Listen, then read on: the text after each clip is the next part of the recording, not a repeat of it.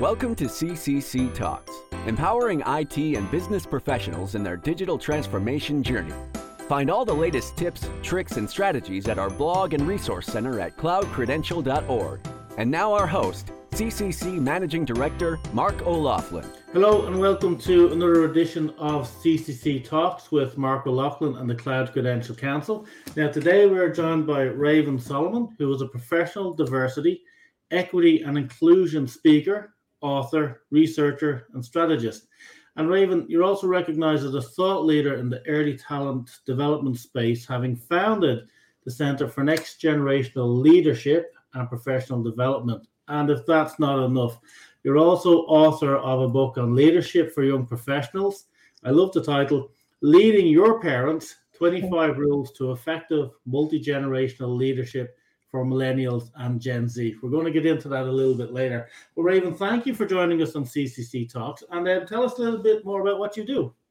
Yeah, absolutely. Well, thanks for having me, Mark. I'm super excited about this conversation as you mentioned, I do a number of things, uh, but most of my time is spent really helping organizations prepare for the future through diversity, equity, and inclusion. So, helping them really understand the generational business case for doing this crucial work and helping them begin doing that work. So, I work a lot with leaders uh, specifically around inclusive leadership and yeah. also helping them integrate inclusion throughout their organization. So I spend most of my time in that space. As you mentioned, I did found the center, uh, we call it for short, uh, but ultimately that organization really specializes in developing the future talent of the workforce. And so we, yeah. we really focus on developing soft skills in millennials yeah. and Generation Z because we know that you know this digital age, this technological world has really led to us not depending so much on on our soft skills quote unquote or people skills and yeah. so that's really led to an underdevelopment of those skills within those two generations. And so i founded the center specifically to help close that gap. And so uh, i found myself in this space just by way of of you know my career. I started with this organization specifically in the consumer packaged goods space. I went into a managerial training program right out of college ran a chip route for a little while, about a year, and then was handed my first team of 16 men who were old enough to be my parents. And so that's the, hence the title of the book. Because uh, I had to figure out as a young leader, as a millennial, how do I gain their respect? How do I earn their trust? How do I get them to, to truly see me as a capable leader? And so having done that, cracked the code on that, after I left that organization and really wanted to author some sort of book that would add value and contribute yeah. to the world that wasn't yeah. out there, I started to write about my experience within that organization and, and what I learned along the way to help young leaders yeah. in essence do the same thing to lead their parents inside of the workplace. So you have the best job ever. you, didn't go looking for it. it. it. found you and you've developed that. I think yeah. that's fascinating. And that's part of the story why we wanted to talk to you today. Um, at the CCC, you know, we're helping organizations prepare for the future with our digital portfolios. Um, and we, we don't look too much on the technical side because that's that's by vendors, but we look more on the, the business side, managerial side. But then there's also this side, the soft skill side. And then what really interested me was um, I saw you talk about this four to five generations in a workplace at, any one time, potentially. And I'll, I'll, talk to you about that in a moment. But um, it goes back to what you were saying about your book. And you're now this young person having to lead these older people. Mm-hmm. And, you know, they have a different view in the workplace of you. Yeah. And oh, some you know, someone like you in your position is going to have to spend many years earning their trust or whatever that is, but you don't have that anymore. You don't go up to the ranks. It's mm-hmm. not seniority based on years of service and all this kind of stuff. So we've totally changed in the workplace, and I think that that's so relevant. And I guess that's what what I wanted to talk to you today about. You mentioned people, diversity, and inclusion. Mm-hmm. And I think the you know and the effect of modernizing today with technology and digital services yeah. on top of all the other challenges we have. And you did mention that for the first time, or I've heard you mention that there can be about four to five generations in an organization, similar to you're you you know you're one generation, these older folks were another generation, and everything in between. Mm. But to get us started, how should in that case leaders create that empathy and awareness? Um, how did you start with that? Maybe that's the that's where we should start. Yeah, that's a really good question, actually. And the way that I started, and I talk about this in my book, kind of probably the first chapter or at least the first yeah. section, is all about understanding generational difference. I think that's really the first step. We've got to understand the differences that exist amongst us and why those differences exist yeah. because the context is is critical. I mean, if you just think about it, which oftentimes we don't, we just you know encounter the difference and it creates the frustration and we feel validated in our frustration and, and the way that we view other people but if we just sit back and and consider the context within which they grew up right? the things that they had access to or didn't have access to yeah. what was norm in their kind of coming of age or even coming into the workforce versus what's norm for us. What value systems did they grow up with and and were embedded within their character versus what's now you know being embedded in ours? And so if we have those moments of intentional awareness created by an organization to really give us this learning this education this understanding around what generations are how they come to be and why the differences exist amongst us, I think that's the first step. And so a lot mm-hmm. of organizations are indeed making that investment by way of folks like me, right, to provide that training and that awareness mm-hmm. around why these differences exist. So I think starting with the understanding is critical. Uh, and then I think as a leader, it's important to really make sure that you're leveraging the generational differences that exist in your organization. Yes, so yes. it's one thing for them to exist, that's diversity, but it's a completely different thing for them to actually be leveraged and utilized and engaged, right, to generate organizational outcomes. That's inclusion. And so it's really about being intentional and yes. creating diverse teams. In this case, we're speaking generationally, but creating those teams and ensuring that we're actually leveraging those differences, right? So if you think about a strength of a baby boomer, oftentimes those strengths counter the opportunity areas of a Gen Zer or a millennial. Yeah. Well, my job as a leader is to figure out how I take, I won't say take advantage, but how I maximize and optimize those strengths and opportunities, right? Yeah, um, yeah, and I, I know um, th- there's no generation that's better than the other generation. There's no generation that's right or wrong. Um, you know, you might say an older generation might have more experience and be able to take risks with a broader because they've just experienced more. Yeah. But that's that you don't need that in every situation. But then also you don't need the risk takers that experience in every mm-hmm. situation either. So that's right there's a lot to give from everybody, and I think the mindset is to understand. You said it there. Where are people's strengths? Where are the opportunities? Where can they they, they give that? Yeah. It comes back to for the first time ever, we have a huge number of generations, the, the four to five generations in an organization mm-hmm. that are different. Yeah. If you go back 150 years ago, they weren't so big, they weren't as different because technology didn't change as much the world didn't change as much. Change was slow. It did happen, mm-hmm. but it came around in hundreds of years rather than tens of years, which we're seeing now, which is that's exactly right. Yeah, I completely agree. Yeah, in an organization that say who's interested in you know reaching out to Raven and saying Raven, we need some help on this. Is that generally the HR department, mm. or I'd be surprised now if it's elsewhere, but is it elsewhere within the organization? Is it CEO? Is it line managers, uh, who generally say call on you? Who's who's who's seeing this as a problem? That's a really, really good question because it varies, honestly. So, a, a lot of the times it's the chief diversity officer or mm-hmm. those working within the diversity office or department. Yeah.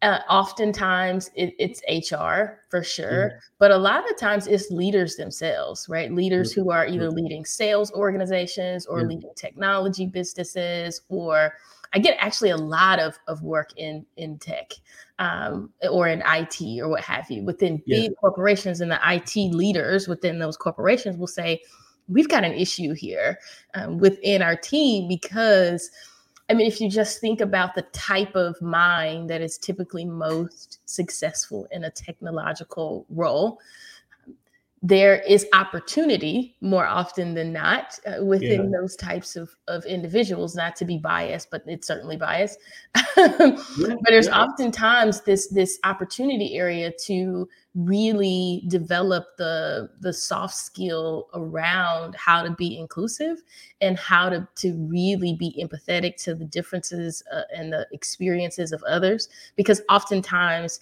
we who are in technology think very linearly um, but inclusion is is really it's not linear at all in fact yeah. it is the exact yeah. opposite so i get a lot of of work in the tech space honestly that's good. And I'm really happy to hear it's not just HR, you know, that it's not just a fail safe HR tick box type thing, or or they're the only people seeing this and then trying to push it into an organization. Yeah. So that's very challenging. Mm-hmm. But to hear that leaders are saying, you know, Raven, we need some help here. We recognize that we've looked around and we see mm-hmm. we have diversity. We see we, you know, but not every not not everything's a, you know, inclusion is where we want to go as well, you know. Yeah. Um, and you talk a lot about, I think know the answer, but I'll ask anyway, because you talk a lot about the Gen Z cohort, those Gen Z folks. And they're the folks born between uh, 1997 and 2012. What, why do you focus in on the Gen Z?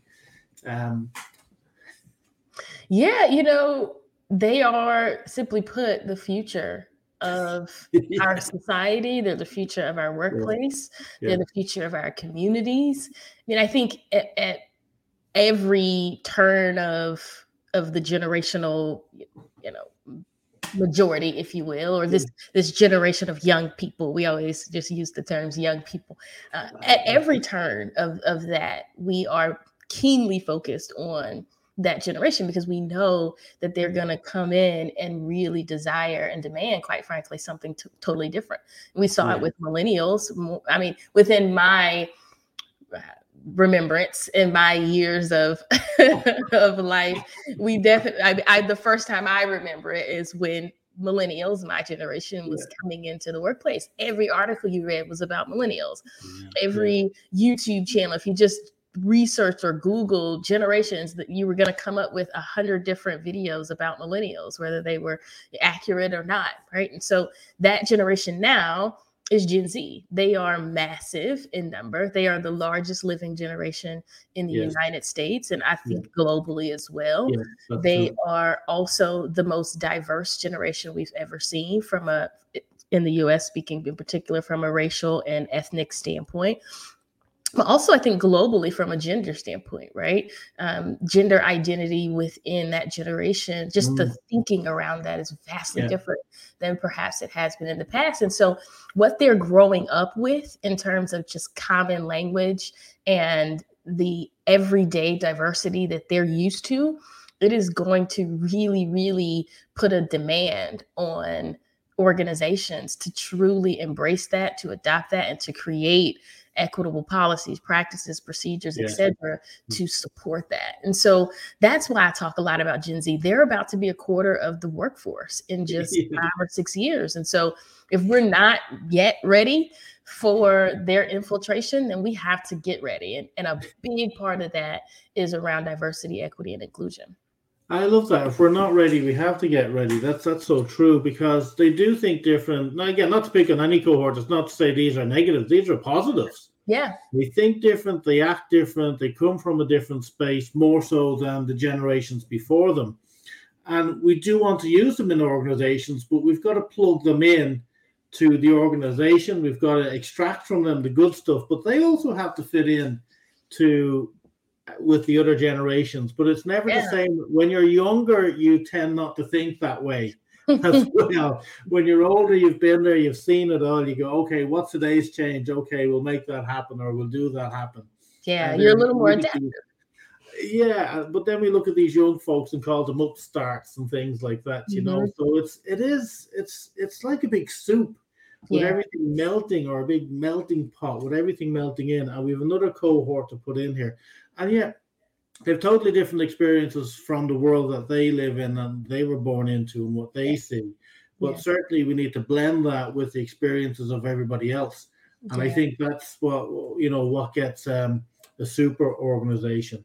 Yeah. And again, talking about oh, sorry, go ahead. Yeah, yeah. To your point, the work that I do, I work a lot with leaders and, and organizations in preparation for the diversity of the future yeah. and Gen Z. But I also work a lot with Gen Z on how to adapt to this structure and the system yeah. that they're about to mm-hmm. walk into that they're so frustrated with and so it, it, it, has to happen on both sides yes yeah. i gotta you know prepare and get ready these organizations that need to figure out how they adopt these new ways of thinking that Gen Z is going to usher in. But at the same time, I've got, we also have to be realistic and we also have to have these really, really important and critical professional development conversations and workshops with Gen Z to really help them understand how to navigate these spaces, to understand how and why the change that you're asking for may not actually come about mm. or it may not be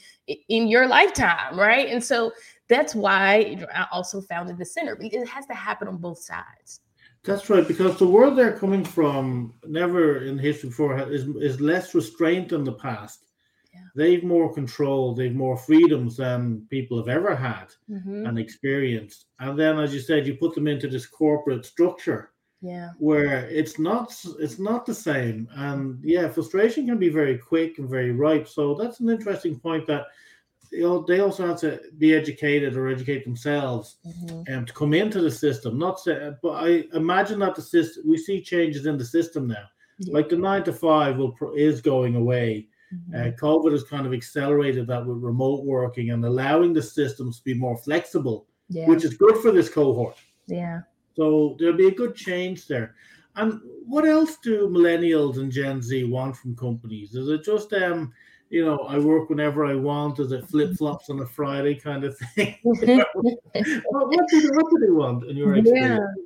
I'm glad you asked that because I think that there is a, a, misunderstanding around what these generations want. We we think it's the you know ping pong tables and yeah, the beer yeah. on tap and you know the flexible attire, all of those things. And yeah. while that may be value adding to some, I would argue to very few millennials and Gen Zers. What I see that I'll, I'll kind of talk about them separately, although there are some commonalities between the two. But yeah. when it comes to millennials, what I see that many millennials want and have wanted first is meaning and purpose in their work, right? We often think that, you know, if, if I put the ping pong table in, I'll be able to retain them, even if I want them to mm-hmm. work a, a meaningless role and to work all types of the night that's just not that's not going to happen. So work life balance is another one right? Mm-hmm. These are the meaningful things that i think millennials are looking for and what they're willing to leave your organization in pursuit of. Yeah. and so you know millennials got the bad rap of being company hoppers and being disloyal to to one organization and having mm-hmm. 10 10 companies on their resume before they've reached five years in career. And so they developed this bad reputation of that. But I think what, what that was, it really was a difference in priorities of values. Yes. And so while baby boomers really saw loyalty to company as as noteworthy and notable, yeah. yeah. millennials are more loyal to themselves, right? And so and their their desire for meaning and purpose in their work. And so yes. I'm going to pursue that versus being loyal to an organization. And so it looks like I'm disloyal, but I really am just loyal to my life and, and what I desire to bring into the world. So I would say meaning and purpose, and also work life balance for millennials, career progression as well is, yeah. is, is, a strong value. Um, and then with Gen Z, those things are also true for, for all three of them are true for Gen Z. But in addition to that, I would add financial security is yeah. something that we see as a desire for Gen Z that we didn't see as early for millennials. Millennials were all about kind of experiences over things, right? We wanted yeah. the, you know, we'll pay yeah. the fifty dollars for the gold burger, and you know, we we'll we just want to take the vacation to Bali, and we want the experience. However, yeah. what we see with Gen Z is is kind of while those things are cool, they saw their parents go through this great recession, at least here in the U.S. They've seen a lot, and so they are very financially aware and more financially literate early on in their lives than we have seen in past generations. And so uh, the last mm. thing I'll add for Gen Z is just follow through, right? I talk a lot about how organizations, the promises, the good statements, the creeds, the missions, and the values, but those that aren't lived out in the organization. Gen Z is that generation that's going to challenge you against that. It's yeah. going to call you out against that, and they're going to leave if if we if they don't see follow through on the things that that we say are important to us and the things that we say we're going to do. And if you mm-hmm. think about it, it, they've experienced a lot that's kind of led them to distrust structures, power structures in particular. Yeah. Uh, and so I think that's what's led to this this kind of demand for follow through before I can trust you as a leader and certainly as a organization that I'm going to spend decades with, you know. Yeah, I, I think that's that's so insightful. By the way, I've never had a fifty dollar gold burger. but, uh, hey, may go and check out what one of those things is. I don't think I could spend fifty dollars on any burger whatsoever. But um, it's so interesting, as you said, with financial security based on we've come out of the global financial crash, and also um, I think um, I think when you mentioned loyalty as well for either cohort what we've seen over the last 20, 30 years with organizations is a lack of loyalty to the employees. Mm. You know, that they can treat them as expendable. The, the financial yeah. crash showed that how many layoffs happen just straight away rather than we'll try and keep people and there's careers. The whole thing of a 40 year career is over as well. Yeah. So that's where their thinking is is come from, where the baby boomers, Gen Gen X, you know, the, the other generations, um, have a different view, a different world to come from, where they mm-hmm. look at stability. Yeah. Um, and now we've gone into full circle into financial security, but with a view of not having a 40 year career in one company, as you said, mm-hmm. with having 10, uh, um, 10 areas that you've worked in uh, on a CV for five years. That is the new type of career, I think. Yeah. You're showing flexibility, you know, and it will suit some organizations, it won't suit others. But we're in this again melting pot where that's reality. Yeah. And the world has changed away from well, if you want loyalty from your staff, you must give loyalty back. Um, right. I think I think we, we've lost a bit of that in the world. And the other thing, I guess, is um, you know, with, with these two generations looking at the world, going, is this the best that they've come up with? That's right. That is exactly right. Mm-hmm. There's better ways to do this. There's yeah. better ways to work. There's better ways to make profit. There's better ways to do things, and there's better ways for me to live my life without having to work my life. You know that kind of thing. So that's uh, right. That's exactly right. You're spot on, and and they're going to vocalize that. Uh, um, uh, yeah. which is just different from past generations, right? I talk about how baby boomers grew up in a time where you know children were seen and not heard and you you just oh, had yeah. a certain degree of respect for authority and hierarchy and you know and so yeah. when you translate that into the workplace b- baby boomers at the age of 22 weren't trying to have conversations with the CEO and provide feedback and layers of accountability throughout the lower ends of the organization. But yeah. this generation just is. They grew up very vocally empowered as yeah. children, and so they're used to having a say so, and they've they've been emboldened to to have difficult conversations and not afraid to give feedback in that regard. Let me ask you a question, Mark. Those those things that I just kind of rattled off around millennials and Gen Z. Yes. Do you see similar characteristics in those generations in Ireland as well? Yeah, being put on the spot. Hey, I, I, I do. As you're going through them in my head, I'm going, yes, yes, yes, yes, and and yes. Mm. The difference, I wasn't sure about the difference, but when you said about Gen Z and financial, yeah, linking it back to we've gone through that financial crash globally hit, and I was looking at that, drawing it into the workspace, and probably saying, okay, I need to be protected against that. But I'm carrying the millennial mindset because I was influenced by that more than any other generation.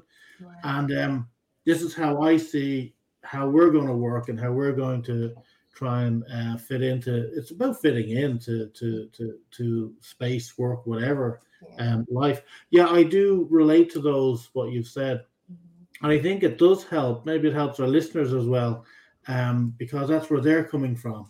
Yeah. Well. It's not disobedience. It's not um, I'm trying to take your job. It's not um, as you said, I want to be talking to the CEO on a power trip thing. It's I want meaning and purpose. Mm-hmm. And this is how I go about it. And these are the traits that are so important to me yeah. uh, for that cohort. And I think that's why your work is so fundamental in helping us all in the workplace remember this because work is too busy these days. We don't have slack, we don't have free time. Mm-hmm. We don't have time to think about these things. We just have time to react. Yeah.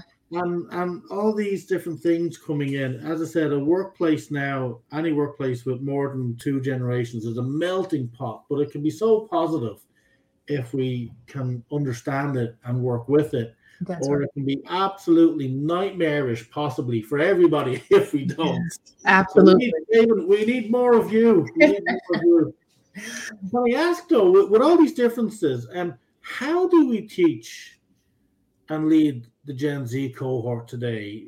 Do do organizations now have to adapt how they actually teach and lead? Mm. Do they even from the sake of just teaching, training, and education? So we're, we're the, we do a lot in the education space. But mm. do the traditional ways work anymore? Or does online work? Is that better? Is group based learning better? Is individual learning better? Or do we just have to re examine the learning because these think differently and absorb differently? Yeah, it's a really good question. And I think it, it's kind of all of the above in a sense. Mm. Um, I think what we have to do is, is ultimately reassess how we provide education to just people right i mean i think yeah. i think about here in the us we've had this antiquated way of of educating for centuries yeah. and and it's just this download of information there's this instructor in front of the classroom and then there are mm-hmm. groups of students right and there's yeah. just this this this conversation that that's one-sided oftentimes until you get to the collegiate level and so i think you know it's just time that we rethink how we educate people and and certainly these next generations that we see gen z and also gen alpha which is the following generation after yeah. gen z yeah. The if you think about what they're experiencing on a day-to-day basis versus what perhaps even you and i experience and our parents and our parents parents we should be changing the way that we reach them. If if everything is now being kind of pushed to them, if you will, via technology. But the issue is you also have to consider, you know, for lack of better words, attention span and how yeah. that is is going to impact even online learning. And so you've got to have this balance. I always try to you know, admonish folks to consider. It's like how do you find a balance between online learning, also kinesthetic hands-on experiences, also uh, between you know video and audio and, and yeah, balancing that so you're gonna need this variety of of Mm-hmm. avenues and modalities to to reach and truly create points of awareness i like to say it this way about gen z they really prefer to be to construct versus be instructed so they prefer to mm-hmm. be a part of the learning experience. And so you also want to infuse points of engagement and interaction yeah. and and the ability to contribute to the learning environment yeah. as yes. well as the learning itself because they're very very smart very very smart yeah. and so how do you create a learning environment that is co-constructed versus just this instruction uh, consistently it are the questions that i would encourage educators and, and those developing systems for education to think about we got to get you on the university tour and educate them there. I love that. Did you say, am I right in saying they prefer to construct rather than instruct? Yeah, that's oh, right. I, I love that. That just touched something with me there because it just me, uh, yeah, that I I, th- I think around something with that. They they want to contribute to the learning, not just have it one way. Yeah. Um, and that's not just hands on, but that is a two way thing. Mm-hmm. And I, I do think we do need to change education to go that way, and we need to do it sooner than later. Even COVID yeah. has shown us that just moving your lecture online, having somebody lecture you for an hour or two online, just in a single broadcast uh, is is mind numbing. Yeah. You got to do it differently. You can still do a two hour session with people, but get them engaged, get them to construct rather than you instruct. Oh, I like that. You have to think about that. And uh, variety then as well in the learning space. As you said, in the 60s, 70s, 80s, we learned differently. In the 90s, some changes. Then online came, but the variety, we now have a lot of options for it that we didn't have in the past. Yeah. And again, they're different minds. And I love what you said there as well about educating people. So we didn't go around educating Gen X or Y or whatever. It was just educating people because it's you know we're all people at the end of the day, and I think these are labels we just put on to understand mm-hmm. maybe how the minds change a little bit. Exactly. We're also at the time. Speaking of labels, now we've got Generation X, we've got the baby boomers, and those are the folks that were born between say 1955 and 80 all in the organization as well as these other generations. But are they starting to feel more excluded the more we get into digital digital organization, digital technologies, and digital natives? People coming in. I was born in digital. And all these other folks here weren't and having to be pulled into this digital age. You know, are they getting excluded? Are their careers in decline? Do they feel they've less to give? Are they under pressure? Yeah. That's a loaded question for sure. But if, I mean, I think if you look at the generational diversity and the age mix in technology companies, yeah. it skews far younger, right? Yeah. Um, and so are they being excluded? I think so. I think so. And you know, in many com- countries, that's illegal, and so we need to think about that for many other reasons. But I will say that just from a self-reflective standpoint for a baby boomer or a Gen Xer, I think that yeah, some baby boomers certainly are um, feeling this sense of exclusion, feeling like this is. Mm this has outgrown me now feeling like yeah. this is beyond me it, it's too much for me to catch up and to now learn i just yeah. need to simply call it quits retire do something different so yeah. I, I do see a ton of that and and also you know we see here in the us that 10,000 baby boomers a day are retiring so baby boomers have just reached that retirement age yes. Um, and so that's kind of natural. I will say for Gen X, though, Gen X is actually very tech savvy and tech yes. inquisitive. I don't think they get a, enough credit for their ability to navigate technology, having not grown up with it at all.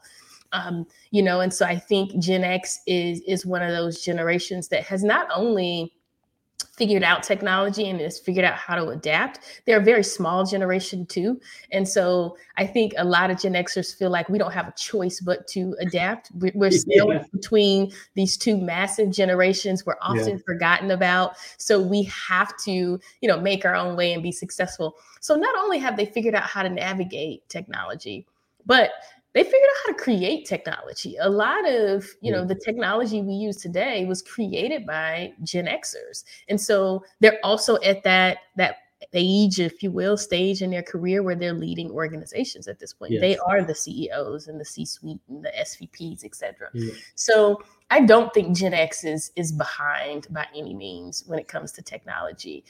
All of my Gen X cousins are all over Facebook and they try to find their way to TikTok and then they find their way, you know. So they're very, very open, honestly, yeah. to, to, technology, yeah. which I love and that's interesting. Well, they might find a way to TikTok. They just might not look cool on TikTok. but, but that that's a different thing. And I guess the Gen X, I mean, in in that those age from um, you're going back to the seventies um, there uh, and, and a little bit into the eighties. Um, they they as you said, they created the technologies. They were given things and go make that work. Mm-hmm. Whereas today, I think the new generations are creating software that's right. The technologies are there. So again, yeah. it's, it is that, that creative mind which might actually get them through this uh, this change. Yeah. Uh, we also talk a lot about diversity. That's hugely important. Uh, now, diversity in everything in markets, organization, talents, uh, people's ideas. Mm-hmm. And you talk about racial equity, and I guess um, how how important you know that is as well. So I have heard you talk about where generational diversity and racial equity intersect. Yeah. Tell me a little bit about that. It was very yeah. interesting. to me, it really is about the future of work at the end of the day. Yeah. I mean, you think about generational diversity, we're oftentimes thinking about the future of our, our organizations, the youngest Yeah. generation coming in, so Gen Z.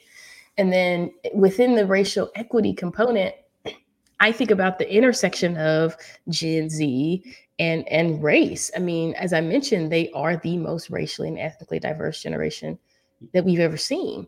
And Yeah. so they are the future. And so by innate, you know, virtue, the future is diverse and it's only going to get more and more diverse. Gen Alpha Yeah. is even more diverse. And so to me, the intersection of generational diversity and racial equity is to really examine the future of diversity and to truly do the work to create equitable organizations so that when that diversity arrives, we Yeah. actually have inclusive cultures and we actually have equitable and, and sustainably equitable policies and practices, et cetera. So to me, that's a that's that intersection. You can't talk about racial equity, I don't think, without talking about generations and generational diversity. Yes. Yeah. I don't think you can talk about generations without talking about equity at this point for that reason. Yeah, and that's why I wanted to ask you about that because I have heard you talk about that, and I think it's so important that we plan for it now. And as you said, we've never been as diverse as today, Mhm. and we're only going to get more diverse. That's so right. let's uh, let's get inclusive about it. Let's get inclusive about it. It's interesting. I can't wait to see when the Gen Alphas generate I know. what comes out. I just can't, I can't wait to see. I'm on the fence. I'm not sure. if if we continue on this trend that I see and all of these trends, I just don't know that we're ready. I cannot imagine. I mean, I have a, I have a niece who is two years old. She's about to Yeah. be two, and the way that technology is just the norm for her is just it's baffling. It's Yeah. baffling. I mean, Yeah. when she was younger than one, she's swiping on cell phones and Yeah. you know, we try to manage her intake of of technology and screen time and all of those things but how possible and probable is that and i, I just don't know what what the future holds for that generation you can almost see a change in it when you look at them because they become more digital literate very early on. They've no problem using the technologies in this, but their attention span diminishes hmm significantly Yeah. over, you know, with, with the new cohorts that we see. So it'll be interesting to see how we deal with that. But as your attention span diminishes, then as well, um, I guess stress may rise a little bit too because yeah. you're always you're in an always on world, always connected yeah where our baby boomer friends weren't and like to live that way you can turn it off Yeah, they can turn it off. So yeah, it'd be interesting to see. Mhm. Now, I wanted to go back to Gen to Gen Z, and I wanted to ask you this question: the title of your book. Uh, so tell us, why should Gen Z be leading their parents, as you titled your book? What's that all about? Why should they be telling us what to do? well i don't know that they should but uh, the reality is that they are right and that they will be r- whether we like it or not they are going to be in these leadership positions similar Yeah. to, to millennials right Uh, Yeah. as i mentioned with my career coming out of college i was 21 22 years old leading teams of folks in their 60s and 50s and I'm sure that they didn't like that too much, uh, at least to begin with. But the Yeah. reality is, there was an organizational value here. There was an objective from the organization and a rationale as to why they needed to do that and are going to continue to lean into bringing in, er, you know, this early talent, inserting them into managerial positions so that they can, you know, succession plan, which is the smart thing to do that's a part of it. I'm sure also it's cheaper and there, there are other business reasons why I'm sure that makes sense. But um, nonetheless, the reality is it, it is a reality. And so that's why my job through that book is to really prepare that generation as to how to do that, how to do it respectfully, how Yes, to do it, you know, with um, with candor and truth, but also with maturity and you know, and to navigate it and to do it successfully at the end of the day. I saw a lot of my peers just not be successful in those types of roles, and it really boiled down to soft skills. And so, what I will say about Gen Z and what we see in the data is that they they are decently self aware of these opportunity areas in in the soft skill area they know that they're tech dependent right they know that that impacts their ability to sometimes verbally communicate with comfort and confidence right? so they yeah. know this and they're they're i think wanting organizations and institutions to help subsidize that with quality professional development opportunities and so I will say that about them. And I think this book often helps them because they get it. They want to learn it. They just have not been taught by way of these institutions. And so that's yeah. why. I'm not, as you said, no, we don't get taught this in institutions and universities in third level. We don't get taught that, and it needs to change. I just had a, it came to me there, as you said, um, when you think about the baby boomers from, say, the 60s, if you to write a book back then, I'm not saying you, but a book written back then would probably be titled "Obey Your Parents." Mm-hmm. Now we're in this world with the Gen Z, and you're writing a book about lead your parents. Mm-hmm. And now I, I prefer lead your parents to obey because the obey system is just too, you know, too author- yeah. in there. But um, I, I just that's amazing. We've we've done that in in a couple of these generations, uh, which I think is interesting. You also talk about um, six things you need to know to lead Gen Z. What would be top of that list? You know, um, yeah, what would be top of that that you could tell our listeners uh, to, to think about? Yeah, yeah. So I think you're referencing a, an article that I recently wrote. And so, yeah, it, it can be found on my website too, because obviously we can't go through all six of them. But yeah. I think it's really, really, if I'm a leader and I'm trying to prepare my organization for this next generation, I, I these are the top six things I was thinking about. I, I would admonish yeah. folks to think about. So the first one is really about being open and honest. So honest, open, and transparent. Yeah. So being prepared to, to be that way. I mentioned earlier that they're looking for follow through. They've got this yeah. distrust of power structures and systems yeah. for a reason, right? Um, for many reasons. If you think about it, they log onto their phones, they log into Instagram or TikTok, they're inundated with advertisements, and they it's hard sometimes to decipher between what is actually real and what is not, what is yeah.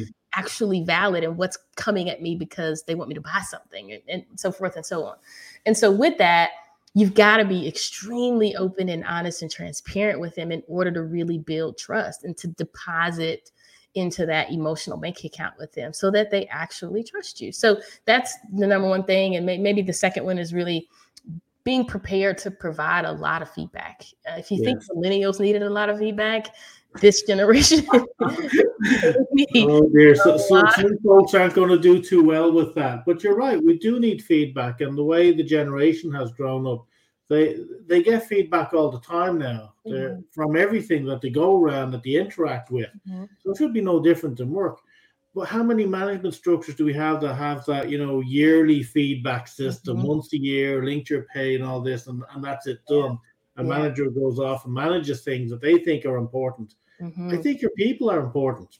That's right. Because if you don't get the people right, you don't get the product right, you don't get the customer service right, you don't get other things right. Yeah. And the people are changing, so feedback will be will be so important. Mm-hmm. Now, Raven, as you mentioned there stuff on your website, tell us a little bit more about uh, where people can find about out about your work. Yeah, yeah. So my website is www.ravensolomon.com. I'm also very active on LinkedIn, constantly contributing thoughts and, and pieces there. I've got a newsletter on LinkedIn, so it, I certainly I encourage folks to check that out.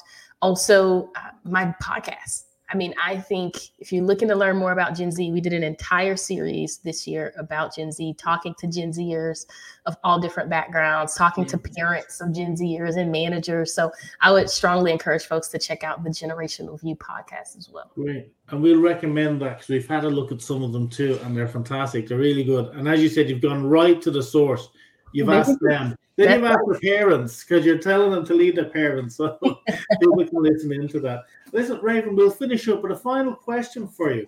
Now, what's the first thing that you recommend listeners should think about in order to develop an effective multi generational leadership? You know, for millennials and Gen Z. Again, what's that first thing you'd leave you'd leave us with?